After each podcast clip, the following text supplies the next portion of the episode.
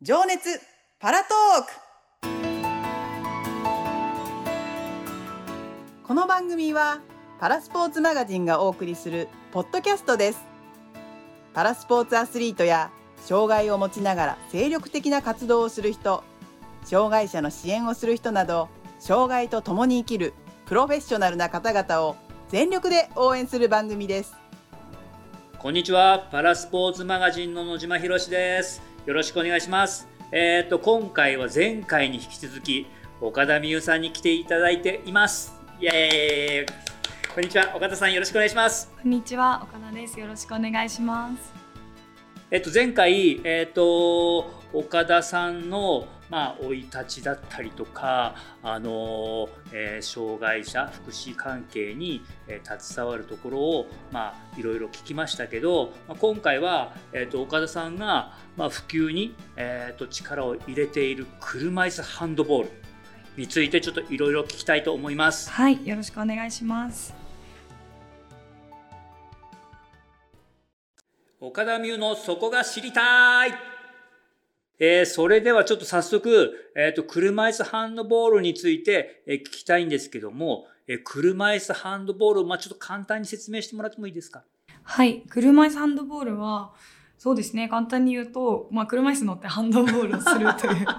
そのまんまそのままなんですけど、でも実際に今公式で国際ルールで出てるのは、うん、ハンドボールと同じサイズのコートで、うんうん、で、えーと、ボールも女子のに号球使ってるんだけど、うん、そのボールを使ってて、うん、ゴールの高さだけちょっとゴールキーパーが車椅子の方なので、うん、ちょっと低い設定にしてるだけで、はい、基本的なルールは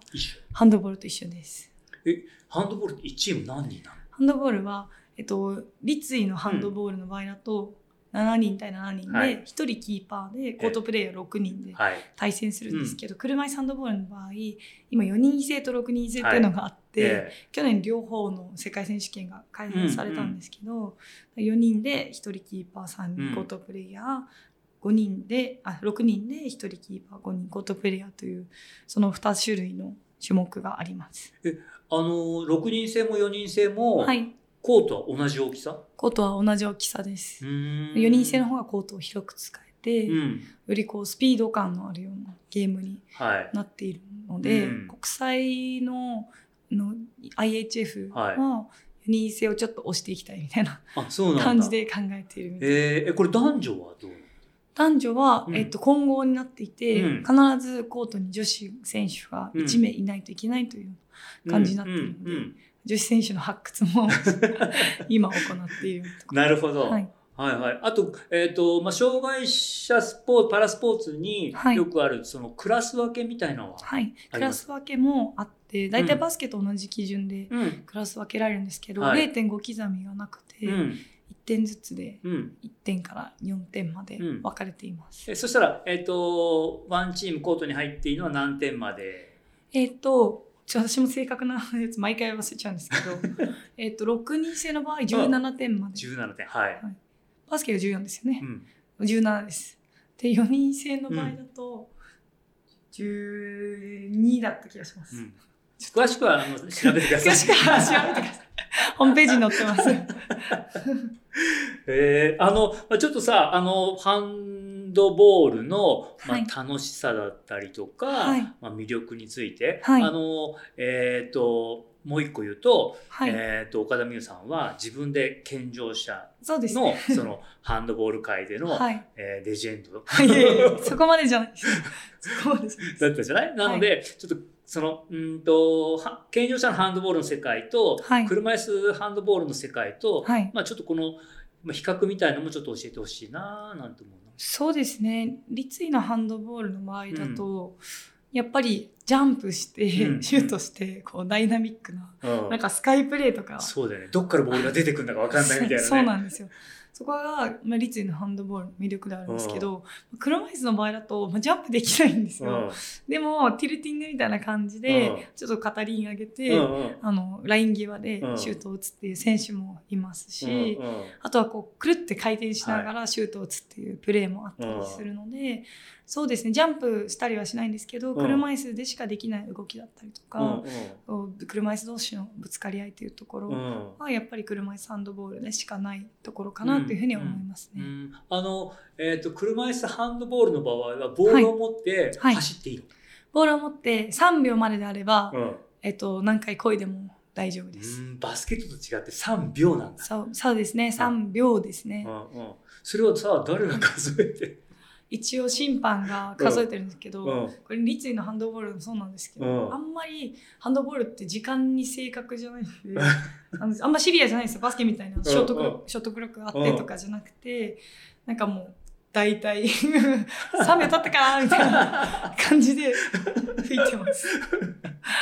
そうするとさんびょうで の, そのオーバータイム的な、はいはえー、と反則を取られることは少ない？いや全然取られることもありますよ。明らかに持ちすぎだなとか、うん、自分でもあのプレーしすぎてるなってなると、うん、あのすぐに吹かれちゃうんで、うん、結構どんどんパス回しをしてつないでいって、うん、最後までゴールまでいくっていう、うん、すごいチームワークが非常に大事になってくるプレーなので、こう誰でも等しくこうパスが回っていったりするっていうところもすごく魅力の一つかなと思います。なるほど。はい、あのまあ、バスケットでいうそのチャージング的なことを、はい、あ、ありますね。やっぱり正面で、うん正面同士でぶつかったりしたら、うん、ディフェンスだったりのファウルになったりしますし、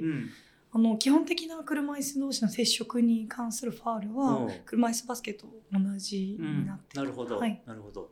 えー、そうですか。はい、あとは、まああのまあ、日本では、まあ、ハンドボールってまだまだちょっとマイナーな、はい感じじゃない？そうですね。これ選手集めたりするの大変じゃないの？すごい大変なんですけど、うんえー、とにねんまえぐらいですかね、一昨年のじゅうがつぐらいから体験会を何回かやっていったりとか、うん、私が車椅子バスケの時にお世話になった人とか、うん、友達とかたくさん呼んだりとか、うん、それこそ私ハンドボールやってたんで、うん、ハンドボールの界隈の人たちともつながってるから、うん、そういう人たち巻き込んでいったり、うん、あとは地域とか大学とか、うん企業とかいろんなところと連携しながらやっていく中でどんどん今活動が広がって、うん、しちがつにじゅうさんにちの大会も多分ひゃくごじゅうにんぐらい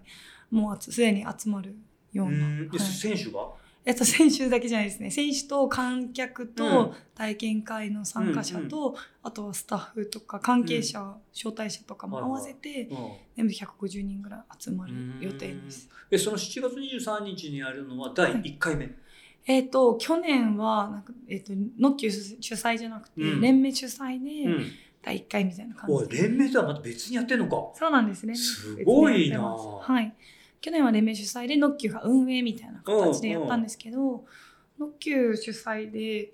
できるんじゃないかみたいなえそれさ、なんでノッキュ主催でやろうと思っちゃったの？なんでだよ、ノッキュ主催で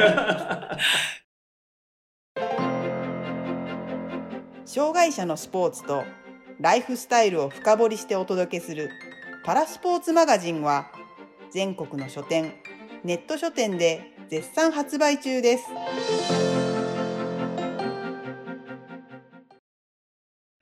今までノッキュで、うん、スポーツクラブもやってるんですけど、はいはい、スポーツクラブの関わりで来てくださる方とかもいらっしゃったりとか、うん、呼びやすかったりするんで、うん、なんかさ、えーとはい、そのしちがつにじゅうさんにちにあるノッキュカップ、はいうん、っていうのを、まあ、チラシを今見させてもらってるんですけども、はいあのまあ、ビギナーズカップ、チャレンジカップ、ジュニアカップと、はいまあ、こういろいろなこうカテゴリーがあるじゃない、はいまあ、これこういうことを、まあえーと、自分のこところで、はいえー、主催することによって、はいまあ、こういろんな、はいうんとえー、取り組みができるっていうのもまあ魅力の一つだったりするのかな。はい、そうですね。主催だからこそこういう柔軟な、ね、形でいろんなカテゴリーを設けて、うん、本当にいろんな方が参加できるように、うん、できているというのもやっぱりあります。えこのさジュニア、チャレンジ、えー、ビギナーズってさ、はい、ちょっと一個ずつ簡単にちょっと特徴を教えて。はい、そうですね、えー、とまずチャレンジカップは、うん、車椅子スポーツ今でも 何, 何年もやってこられた方々で、うんうん他の競技もやっている方々が主に参加して、うん、本当にトップレベルでパラスポーツ車椅子ハンドボールやりたい方が出場して、割とガチな感じ、ね、ガチな感じ、はいはい、結構見応えある大会になります。うん、でビギナーズカップの方は車椅子ハンドボールちょっと始めたばかりで、うん、ちょっと大人の方だったりとか、うん、そういう方々が、えっと、参加されるような大会になります。はいはい、ジュニアカップは高校生以下のお子様、うんでえっと、構成されているような大会で、うん、ちょっとまだあの大人に混ざって大会には出れないけど、うん、ちょっと楽しくやりたいっていうような人たちをメインに設けたカテゴリーになっています。え、これどのカテゴリーもコートは一緒？えーと、チャレンジカップとビギナーズカップの最終決勝は大きいコートで開催するんですけど、うん、やはりまだその長い距離走れなかったりとか難しかったりするんで、うん、ジュニアカップとビギナーズカップは小さいコートで、はい、あの設けてやる予定です。なるほど。例えばさ、はい、あのまあ、スポーツがあんまりまだやったことありません、はい、えー、と車椅子のスポーツ用がまだ持ってませんみたいな、はい、えー、と子供だったりとか、はい、その大人でも初心者だったりの人が行っても大丈夫なの？はいはい、大丈夫です。こちらで車椅子を用意してるので、でも全く車椅子スポーツをやったことがないという方は体験会をおすすめしてて、うんうんうん、そこから車椅子の乗り方から教えてみたいな感じになってます。えー、今割とさスポーツ人気あるから、はい、まあ、体験会とかもあの、はい、まあ、応募多数だと思うけども、はい、まあ、えーと、応募してみて、まあ、抽選かなんかで、はい、まあ、当たれば、はい、えーと、車椅子に乗ってハンドボールが体験できちゃうっていうこと？そうですね、うんうん、体験会も定期的に開催してます。うん、えー、すごいね。はい、そうかそうか。あのえっ、ー、とまああのこのハンドバイハンドバイクじゃない。ごめんね、俺ハンドバイク持ってるから。ハンドボールって俺さ、はい、あんまりまだやったことがないんだけども、はいはい、あのえっ、ー、と、え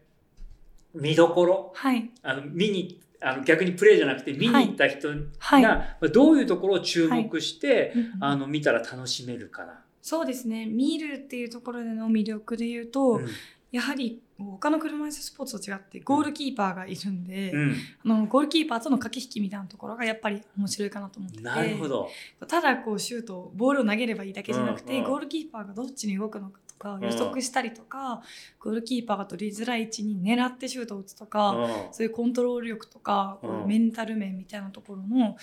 うん、スキルも必要になってくるので、うんうん、そういう駆け引きみたいなのを見るのはすごい面白いと思います。そうかそうか、はい、そうだね、サッカーはないからね、車椅子の場合ね。そうですね、確かにそうなんです。あ、そういう意味では面白いかもしれない。種目がある、はい、それは車椅子ハンドボールだけですね、今のところ。うんうん、そうか、あのまあ、うんと、ハンドボールのルールみたいなことを、はい、まあ、知らない人も結構いると思うんだけど、はい、あの勉強せずに会場に行っても、はい、そのルールみたいなのが分かるもんなの？そうですね、私が去年もあの エムシー とか、まあ、解説を実況を一緒にやらせてもらったんですけど、うん、車椅子ハンドボール知らない方でも分かるように、うんうん、分かりやすく解説したりとか。試合を見ながら常に解説があ、そうですね、すごいね、はい、そのシステム。チャレンジカップは、うん、あの解説をつけるようにしていて、うん、選手の紹介だったりとか、うん、見どころみたいなところをこう喋らさせていただいて、はい、楽しめるようにしようと思ってます。そうかそうか、そうやっていつも喋ってるから今日今日もガラガラ声なの？違います、これはちょっと風邪ひいちゃった全速で声潰れちゃいましたそう今日も歌いすぎの岡田さんが、はい、違いますわかりました。はい、えー、とあとは、まああのーえーとまあ、パラスポーツを、まあ、運営したりとか、はい、まあ、発信したりとか、はい、っていうところを、まあ、あのどんな思いで、はい、あのまあ、してきているのか、はい、これからもしていくのかっていうところをちょっと最後に聞こうかな。そうですね、やっぱり発信するということに関して、うん、やはり私が大学さんねん生でパラスポーツのボランティア最初参加した時は、うん、パラスポーツの存在すら知らなかったですし、うん、こういう世界があるんだっていうのも全く分からなくて、うんうんうん、なんかあんまり情報出てないなとか、せっかくこんな素晴らしいこう世界なのにたくさんの人が知れないのはもったいないっていうふうにすごい思うので、うんうん、ぜひたくさんの人たちにこういう世界があるんだよっていう風に知っていただきたいですし、これをきっかけに、うん、あのもっと障害の方とない方が関わり合うような接点ができたらいいなと思うので、うんうん、はい、これからもこういう発信とかこう大会の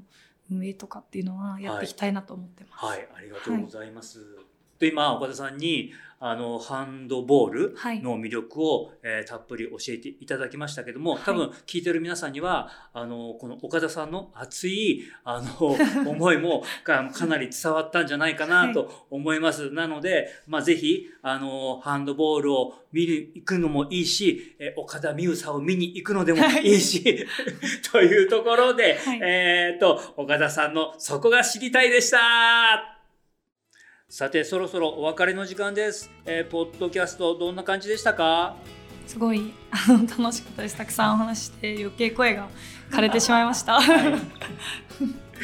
い、ですよね。あのーまあ、最後にね、えー、と岡田さんの方から、まあ、何か告知したいことがあったらお願いします。はい、これからそうですね、一般社団法人NOCKUSCはこうした大会をこれからも開催していきますし、うんうん、体験会とかあとはNOCKUSCというスポーツクラブの活動も今定期的に行っているので、うん、ぜひいろんな方に、はい、あの大会のに来ていただいたり見るでもいいですし、うん、するでもいいですし、支えるというさまざまな関わり方で、はい、一般社団法人NOCKUSCにかかってほしいなと思っていますので、はい、私たちの エスエヌエス だったりとか、うん、ホームページとか見ていただいて、うん、イベントの告知とかもするので、うん、気軽にぜひ来ていただけたらと思います、はい、なんか問い合わせとかもそっち エスエヌエス からそうですね、うん、エスエヌエス だったりとかホームページも問い合わせのフォームとか、うん、メールアドレスとかあったりするので、うん、そちらからぜひ何でもお気軽にお問い合わせいただければと思います。はい、わかりました。ではリスナーの皆さんも時間があったらぜひ、えー、参加してみてほしいし、えー、いろいろ問い合わせてほしいなと思います。そしてまた、えー、と岡田さんにはここにも絶対遊びに来てほしいなと思っています。はい、お相手は野島ひろしと岡田美優でした。